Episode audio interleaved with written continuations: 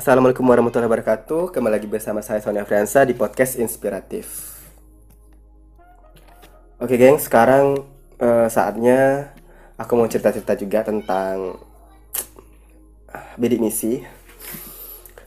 Uh, well, kalau teman-teman tahu dan teman-teman yang juga belum tahu, aku adalah anak bidik misi uh, angkatan 2015 sekarang udah nggak dapat bidik misi lagi sedih banget ya uh, cerita-cerita kalau misalnya tentang jadi bidik misi itu apa aja? Nanti akan aku ceritakan kemudian uh, keseruannya ke lalu banyak hal sih nanti akan aku ceritakan tentang bidik misi ini. Uh, btw aku terima kasih banget sama SMA aku SMA Negeri 1 Tanjung Jabung Timur. Kemudian staff-staff TU juga pastinya yang di sama satu Tanjung Jabung Timur. Pastinya guru-guru yang terus mensupport aku untuk terus kuliah dan aku ucapin terima kasih banget kepada mereka juga. Kan aku pasti juga uh, atas bantuannya mereka dengan semangatnya mereka aku bisa lanjutin kuliah. Karena emang fix dulu aku emang nggak nggak mau kuliah lantaran emang aku takut biayanya dari mana gitu.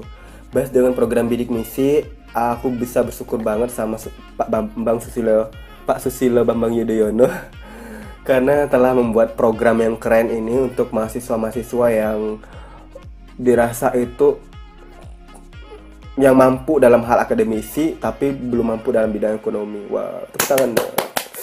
Dan aku merasa kayak bersyukur banget itu udah bergabung di keluarga besar di bidik misi. Dari program ini sejak tahun 2010 aku merasa kayak aku baru tahu tahun 2010 katanya. Aku nggak tahu yang bagian maunya intinya pada tahun 2010 program ini dibentuk dan udah banyak sekali mencetak macam-macam orang yang berprestasi berkontribusi untuk negeri gitu. Salah satunya kak siapa ya dari UGM saya lupa juga namanya tapi itu kak uh, Bairul Birul Kodriah sorry ya namanya Kak Birul Birul Kodria yang luar biasa sekarang udah kuliah di luar negeri. Dan juga pencetak-pencetak um, mahasiswa-mahasiswa keren lainnya di luar. Um, dan mereka adalah orang-orang yang luar biasa di bidang ini juga. Dalam hal ini aku pengen cerita aja pengalaman-pengalaman selama di bidik misi ini bertepatan gimana cara aku ngurus bidik misi ini ya. Pertama aku ngurusnya itu aku harus daftar online. Daftar online dulu dan dulu dibantu sama TU-nya SMA aku. Jadi TU SMA aku tuh bantu aku untuk daftar online dengan memasukkan input data-data aku dan mereka juga nginput uh, nilai-nilai rapor aku di tersebut. Kalau nggak salah namanya SPSS kalau nggak salah dulu. Kalau nggak tahu ya sekarang mungkin udah berubah gitu sistemnya aku nggak tahu. Well kemudian tibalah saatnya itu uh, aku buat semacam apa ya buat semacam kayak makalah tapi bukan makalah ibarat semacam pengajuan beasiswa misi offline di mana kita yang sudah udah lulus gitu kan tadi didaftarin oleh TU eh, online dan kita dapat semacam nomor KIP. Nomor KIP ini digunakan untuk ketika kita daftar SMPTN. Waktu itu aku gugup banget daftar SMPTN.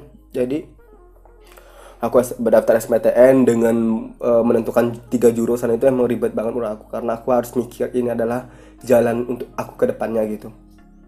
Dan akhirnya aku memilih salah satu jur, uh, tiga jurusan ini dan salah satunya ada terpilih itu menjadi pendidikan kimia. Well kalau misalnya bicara tentang uh, keluh kesah untuk bidik misi ya pastinya banyak sih.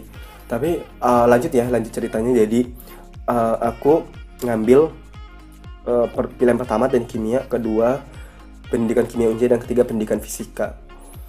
Nah, kalau ngobrolin tentang bidik misi ini, aku pertama uh, niatnya emang serius banget untuk dapatin misi ini. Gimana caranya mau dengan kegiatan kompetisi aku di SMA aku tingkatin nilai akademisiku juga pastinya. Kemudian uh, sorry banget kalau misalnya aku lagi batu-batu karena emang lagi nggak fit gengs. Tapi aku coba untuk terus berbagi untuk teman pada teman-teman ya. Dan di sini lanjut. Aku masukin KIP bidik misinya masukin KIP bidik misinya terus lanjut ke uh, daftar SMPTN nya udah selesai. Dan ternyata aku lolos. Tadi tadi itu di pendidikan kimia baru aku nyusun offline nya tadi. Nah nyusun offline nya itu itu ada banyak hal kayak nilai rapot, nilai ujian uh, UN sementara, nilai ini, nilai itu banyak banget. Dan uh, lampiran sertifikat itu tebel banget yang aku buat itu lumayan tebel gitu. Dan akhirnya baru uh, emang susah-susah sih ngatur bidik, maksudnya aku susah-susah pertamanya. Karena pertama aku harus bolak-balik dari Jambi ke tempat aku dari Jambi ke tempat aku kayak sama aku. Karena mau ngurus uh, semacam itunya aja berkas-berkasnya aja gitu dan aku sempat nyerah karena emang masalah finansial tapi aku terus dikuatkan sama keluarga juga untuk terus berjuang. Dan akhirnya emang perjuangan tuh manis dan kami bisa dapatkan uang per semester sekitar 3 jutaan ke atas gitu. 3 jutaan ke atas uang juta per semesternya. Dan itu aku rasa kayak udah cukup banget untuk bantu finansial aku e, di luar karena emang uh, di luar dari UKT ya karena memang UKT udah dibayarin sama pihak dari atas juga kami cuma dapat biaya hidup segitu. Tapi menurut aku udah besar besar banget gitu. Dan aku bersyukur banget menjalani bidik misi sampai 8 semester sekarang. Dan sekarang udah semester 9 berarti udah bidik misi udah cabut pastinya kan.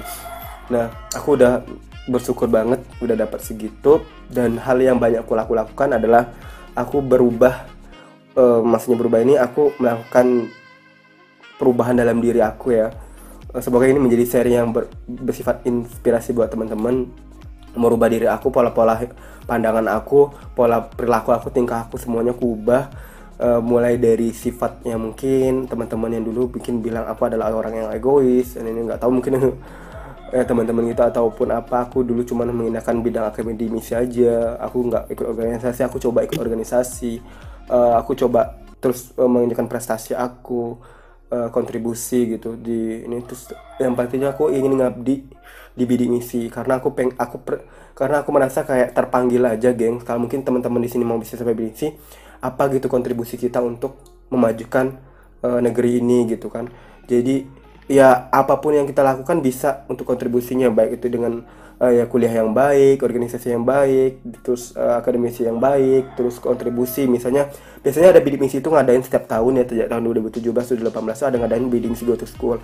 Yang teman-teman di sini daripada nggak ada kerjaan di rumah atau kenapa ya coba ikut kontribusi di bidik misi go to school. Kita ke sekolah-sekolah yang nanti ditentukan untuk kita sosialisasi bidik misi minimal bisa nyemangatin adik-adik di sekolah tersebut minimal kita punya kontribusi deh untuk unja untuk bidik misi unja gitu ya jadi setidaknya negara bisa nanggung untuk dan bisanya kayak nggak sia-sia untuk sudah memberikan kita fasilitas berupa bantuan uang pendanaan lah bilangnya gitu.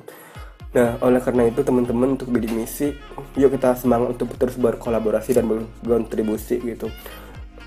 Terus yang aku lakukan ya waktu semester 1 ya seperti aku jelasin sebelum-sebelumnya aku memang coba untuk ngatur semuanya ada yang dulunya gimana gimana aku di perkuliahannya coba untuk challenge diri aku untuk lebih baik lagi.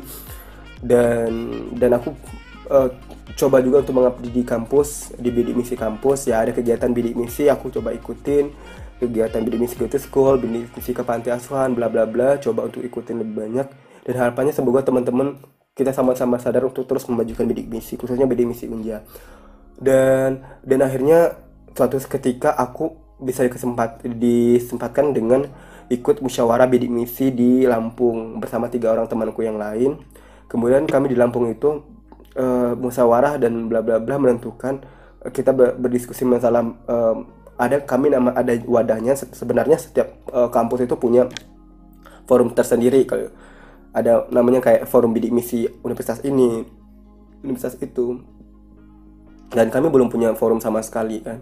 Jadi harapannya aku semoga ini bisa jadi kita pembuatan pembentukan forum di Unja. Dan well akhirnya nggak tahu kenapa pas di musyawarah itu kami udah sepakatin ada yang terjun di wilayah namanya wilayah Persatuan Mahasiswa Bidik Misi Wilayah tuh uh, wilayah kita Jambi masuk ke wilayah kalau nggak salah wilayah 10 ya? Apa wilayah dua salah ya wilayah dua. Jambi masuk wilayah dua. Uh, terus kita ada sebenarnya ada 10 wilayah di seluruh Indonesia permadani di situ Persatuan Mahasiswa Bidik Nasional dan aku alhamdulillah kebetulan terpilih untuk uh, jadi uh, koordinator divisi untuk pengabdian masyarakat bangsa lingkungan dan negara di Persatuan Mahasiswa Bidik Misi Nasional. Waktu itu tahun 2017 sampai 2019 dan kemarin adalah hari ini eh, tahun ini ya tahun ini itu adalah tahun yang menurut aku saya kami berpisah untuk melakukan suatu aksi positif untuk Indonesia ya uh, di divisi dari PDN ini untuk teman-teman ketahuan ada banyak sih. Ada ya ada PSDMO uh, eh, pengembang sumber daya mahasiswa dan organisasi ada ada kimia lingkung ada kimia lingkungan ada di bidang lingkungan tadi uh, satuan mahasiswa pengabdian masyarakat lingkungan bahasa negara ada humas ada di bidang pendidikan ada di bidang uh, advokasi gitu. Intinya uh, dari divisi-divisi ini kita punya tugasnya masing-masing. Dan aku di tugas pengemas ini menurut pengalaman aku aja aku uh, untuk misalnya kayak ada yang bencana alam atau uh, kebakaran atau korban bencana gitu biasanya kami akan sigap untuk uh, memberikan uh, semacam anjuran dan juga seruan untuk mahasiswa Indonesia untuk peduli terhadap bencana tersebut dan akhirnya kami bisa konsultasi juga sama misalnya konsultasi dan kita bisa menyalurkan donasi tersebut ke yang membutuhkan melalui forum mahasiswa bidik misi yang ada di kampus tersebut gitu. Dan itu kegiatannya lumayan asik menurut aku.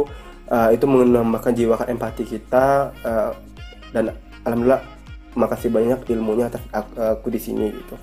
Um, terus selain itu juga kita ada kegiatan seminar-seminar online dan lain sebagainya. Intinya tapi mahasiswa per, satu mahasiswa bidik misi nasional perlu dilakukan uh, pembaruan kreativitas dan inovasi juga di, untuk dalam menjalankan program yang lain. Nah itu jadi alhamdulillah sampai situ dan akhirnya aku merasa bahwasanya emang aku ha, su, uh, sudah cukup untuk ngabdi di misi-misi apalagi udah semester 9 dan udah nggak masuk ke bidik misi lagi. Terima kasih ya buat teman-teman udah dengar cerita aku hari ini. Mohon maaf apabila terdapat kesalahan dan kata. Tidak ada kesombongan yang ingin aku tunjukkan aku ingin uh, menginspirasi teman-teman untuk melakukan suatu kegiatan positif khususnya mahasiswa bidik misi dan saya Sani Afriansa mohon undur diri. Wassalamualaikum warahmatullahi wabarakatuh